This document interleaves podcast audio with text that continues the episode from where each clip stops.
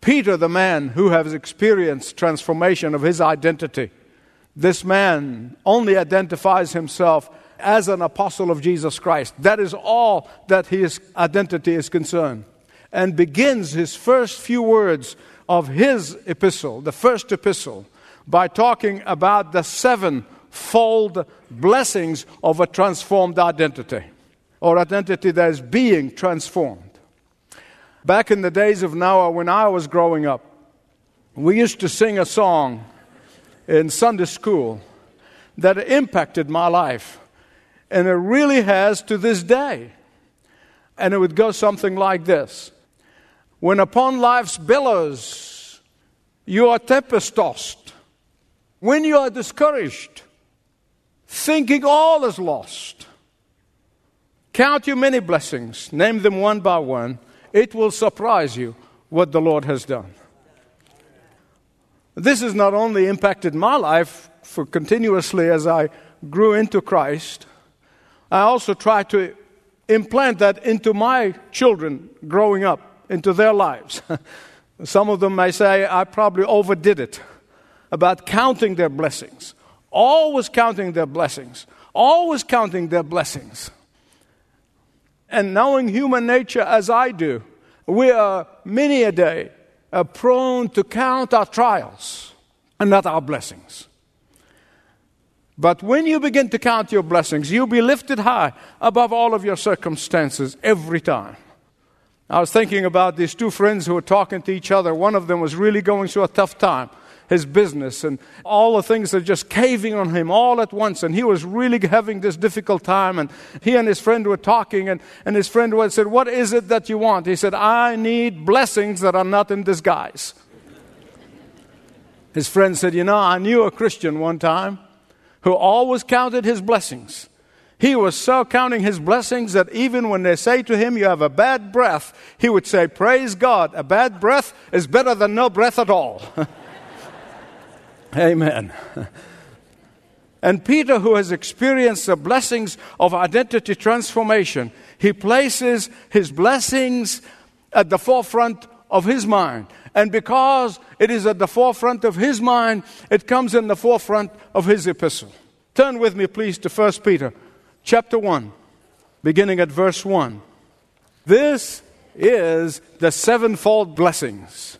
Blessing number one is the calling of God and our election. Verses 1 and 2. The second blessing is the blessing of the new birth. Verse 3. The third blessing is the blessing of the living hope. Verse 3. The fourth blessing is the blessing of our solid inheritance. Verse 4. The fifth, the blessings of God's protection. Verse 5. Number six, the blessings of suffering for the sake of Christ, verses six to nine. And seventh, the blessings of the grace of God, verses 10 to 12. First, the man whom Jesus began to transform his identity, as we saw in the last message, from fishing and from knowledge and from self reliance to reliance on Christ alone, begins his epistle with gratitude to God for that transformation. He begins with thanking God for his sovereign call and election, not only for him, but for all the believers in all of Asia Minor. You see, in the Old Testament, Israel was God's chosen people. But in the New Testament, the Bible teaches very clearly throughout the scripture, in the New Testament, all the believers in Jesus Christ, the true believers, whether it be Jews or Gentiles, whatever their background might be, they are now the chosen people. And you find this very clearly taught in the scripture. Ephesians 1 1 to 5, Titus 1 1 and 2, Romans 8, uh, Revelation 5 9, and on and on and on. Here, Peter the Jew of all Jews, calling Christians in Asia Minor, whether they're Jews or Gentiles, he calls them chosen according to the foreknowledge of God the Father. Now, there are some people who claim to believe the Bible, they really have a hard time with this. Why? Why so many people who claim to be believers in Jesus, they claim to believe the Bible, but they refuse to believe this truth? I'm going to tell you exactly why, and it's one word pride. pride. They want to take credit for their salvation. Some actually say that they are saved only because they have decided to follow Jesus, which is true from a human point of view.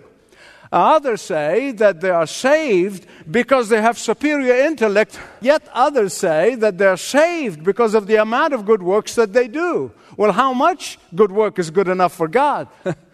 but all of that not only denies the Bible, denies the Word of God, but they never become grateful people. They never become thankful people.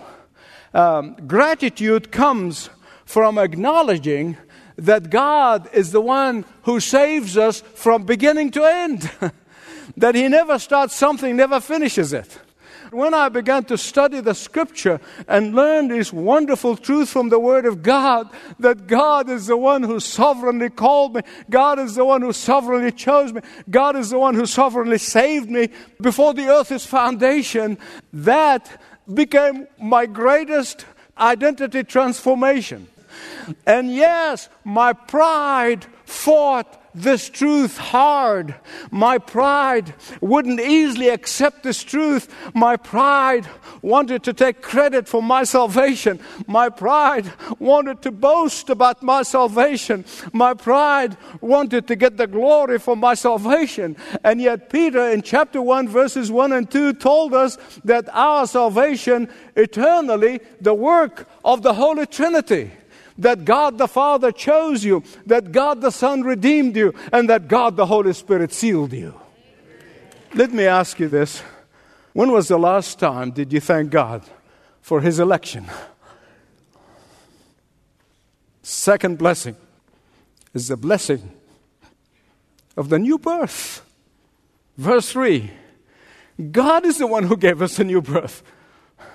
And this new birth or second birth or being born again, as Jesus puts it to Nicodemus, is different from our first birth. And that is why only those who have experienced the second birth, those who have been born again, those who have experienced this rebirth, can comprehend what it means. That's why we try to argue with people who have never experienced it, and we don't understand why can't they see it? They can't. Be patient with them. Be very understanding.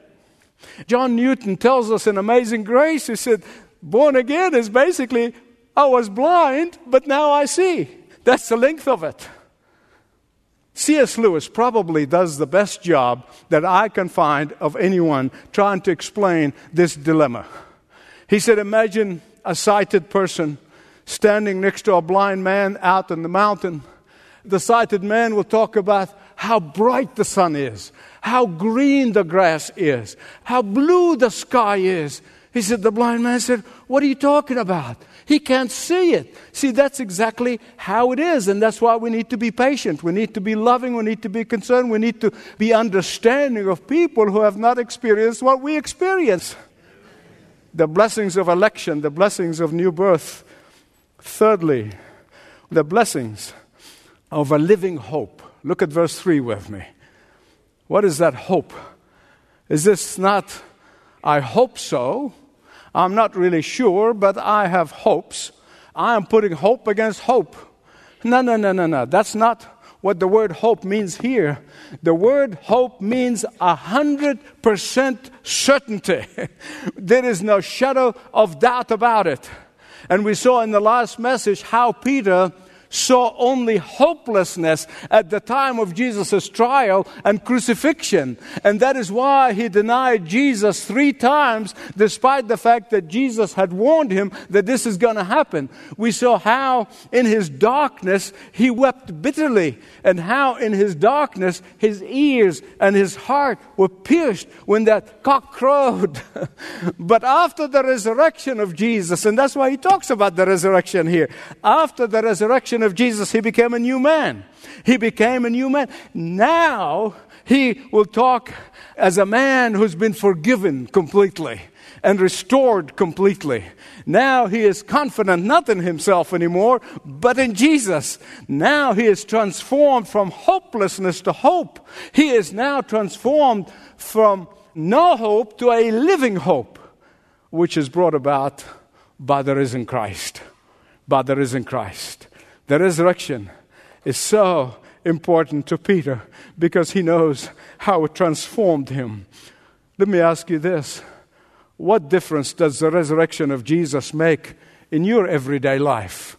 When you're facing problems at work, when you're facing problems at home, when you're facing problems in relationships, whatever you may be, what does the resurrection mean to you when you're in the midst of those circumstances? When was the last time did you actually heartily, enthusiastically thank God for the resurrection of Jesus at the greatest blessing of your life?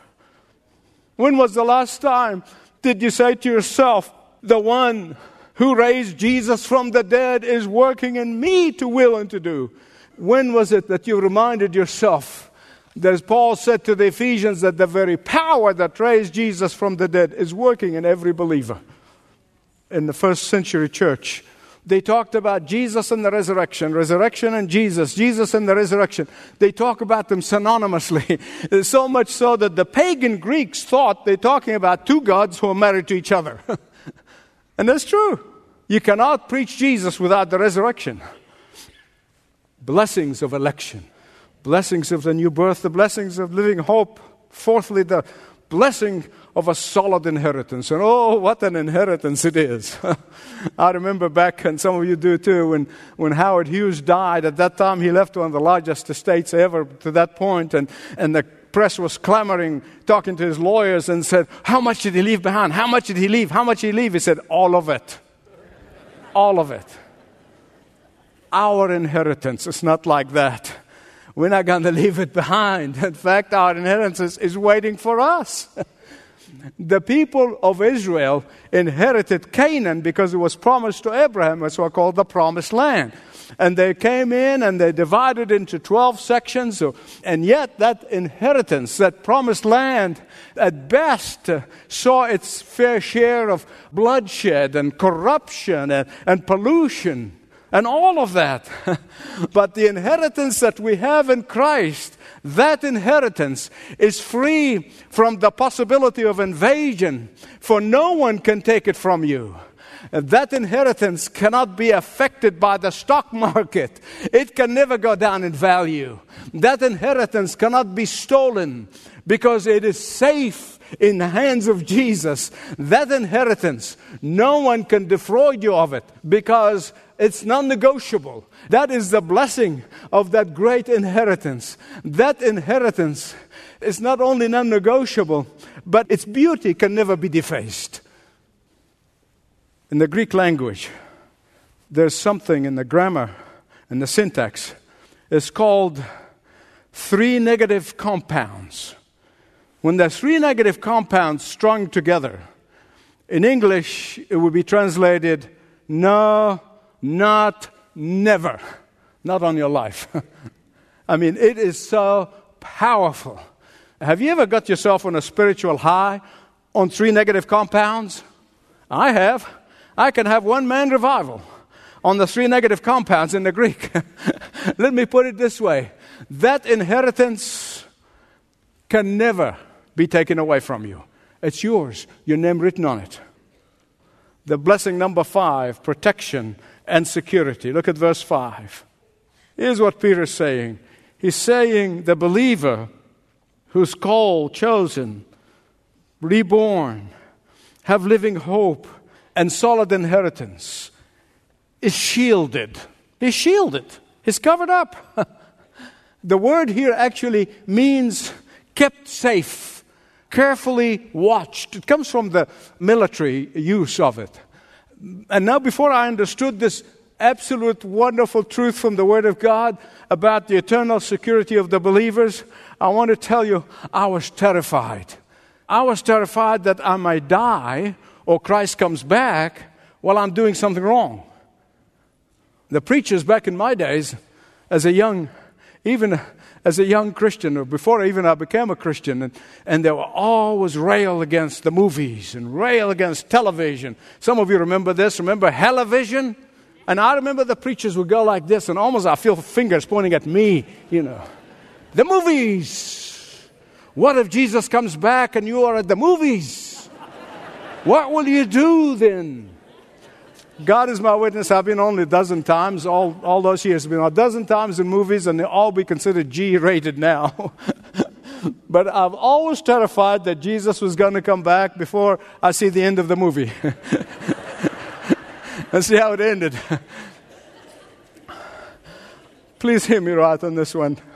While the Christian life is a life of obedience, willing obedience, joyful obedience, loving obedience, and holiness, as we will see throughout the series of messages. Yet it is not a life of dread, it's not a life of fear.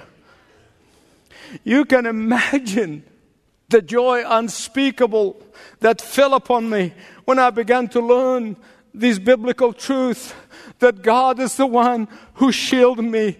God is the one who's guarding me. God is the one who's protecting me.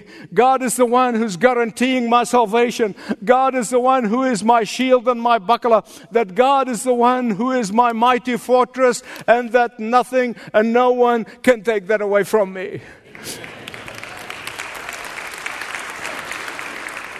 to believe that you are eternally secure in Christ it's not going to let you live any which way you want and say, well, God can catch me when He can. No, no, no, no, sir. Let me tell you, the true believers, when you learn the incredible security in Christ, is going to put you on your face, on your knees, in gratitude and thanksgiving. In gratitude and thanksgiving.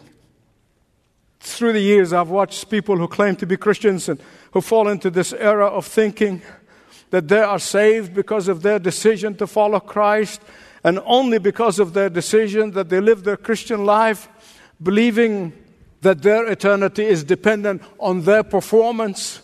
They say that I'm the one who got myself to Christ, and I'm the one who must keep myself in Christ.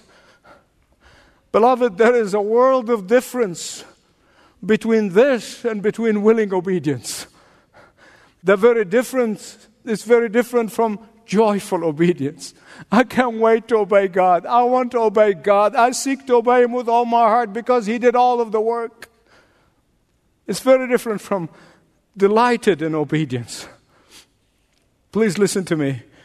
If you understood that God knew you, called you, elected you before the earth found it, and when you understand that He is your eternal hope, when you know that your inheritance is solidly founded upon Christ, then you will know that He is the one who's going to carry you all the way home. Nobody can touch me until that day. Nobody can touch you. No matter who, what, where, and we and I hear all the arguments. I know this truth has led me to a life of gratitude and thanksgiving, led me to a life of willing obedience, led me to a life of thankfulness, led me to a life of contentment regardless of my circumstances. Count your blessings, name them one by one. You'll be surprised what the Lord has done. The blessings of election, the blessings of new birth, the blessings of living hope, the blessings of solid inheritance, the blessing of protection. And number six, the blessing of suffering for Christ. Look with me, please, at verses 6, 7, 8, and 9. There's so much confusion on the subject of suffering. It really is among Christians. They really do. There are some who see all sorts of suffering as suffering for Jesus from a flat tire to a bad hair day. They think they're suffering for Jesus. Well, the truth is, the reality is, these things happen because we're living in a broken, sinful, and a world that is fallen. And these things happen. And that's very different from suffering specifically for the sake of Jesus. And that's what Peter is talking about here. He's talking about suffering specifically for the name of Jesus. Listen to me. I'm not minimizing any of the suffering, whether natural suffering or suffering for Christ. I'm not minimizing any of that. Don't misunderstand me. But I want to bring clarity.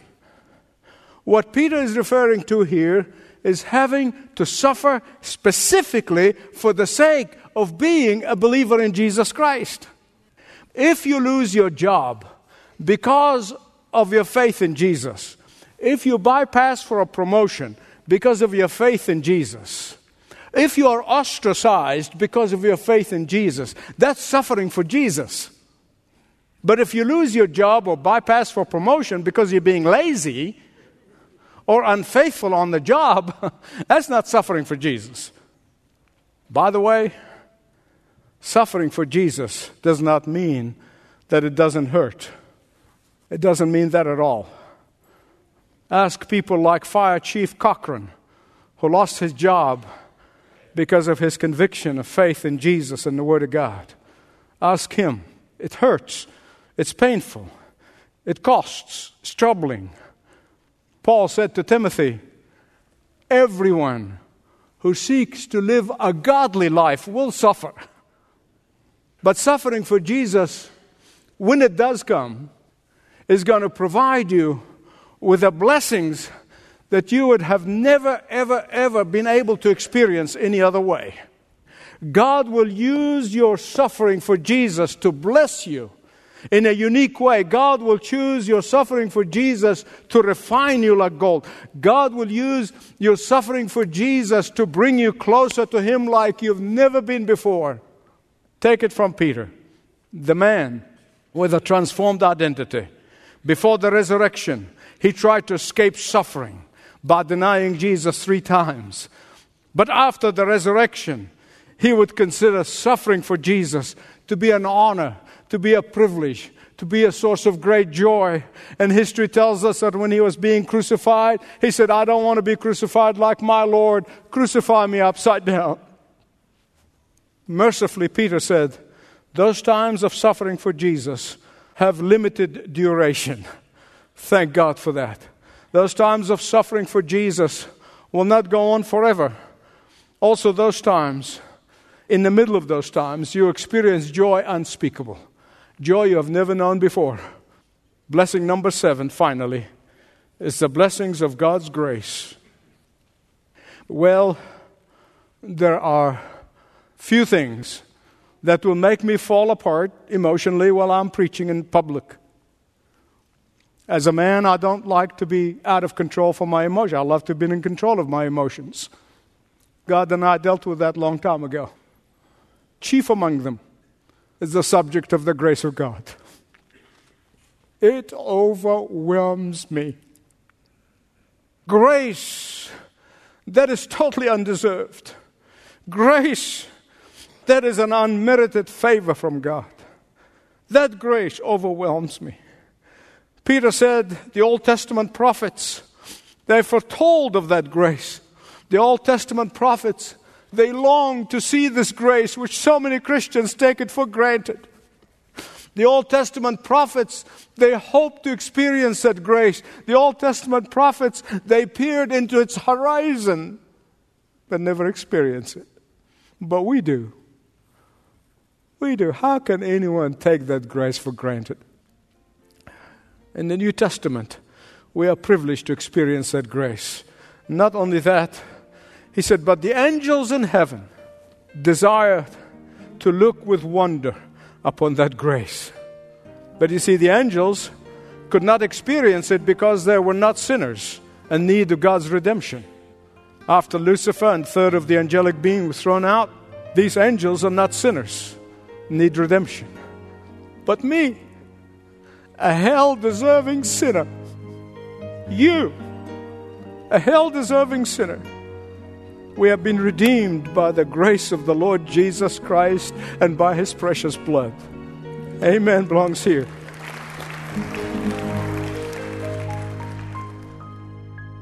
Thanks for listening to this message from Dr. Michael Youssef, recently featured on Leading the Way.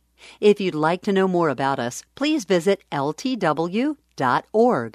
That's ltw.org.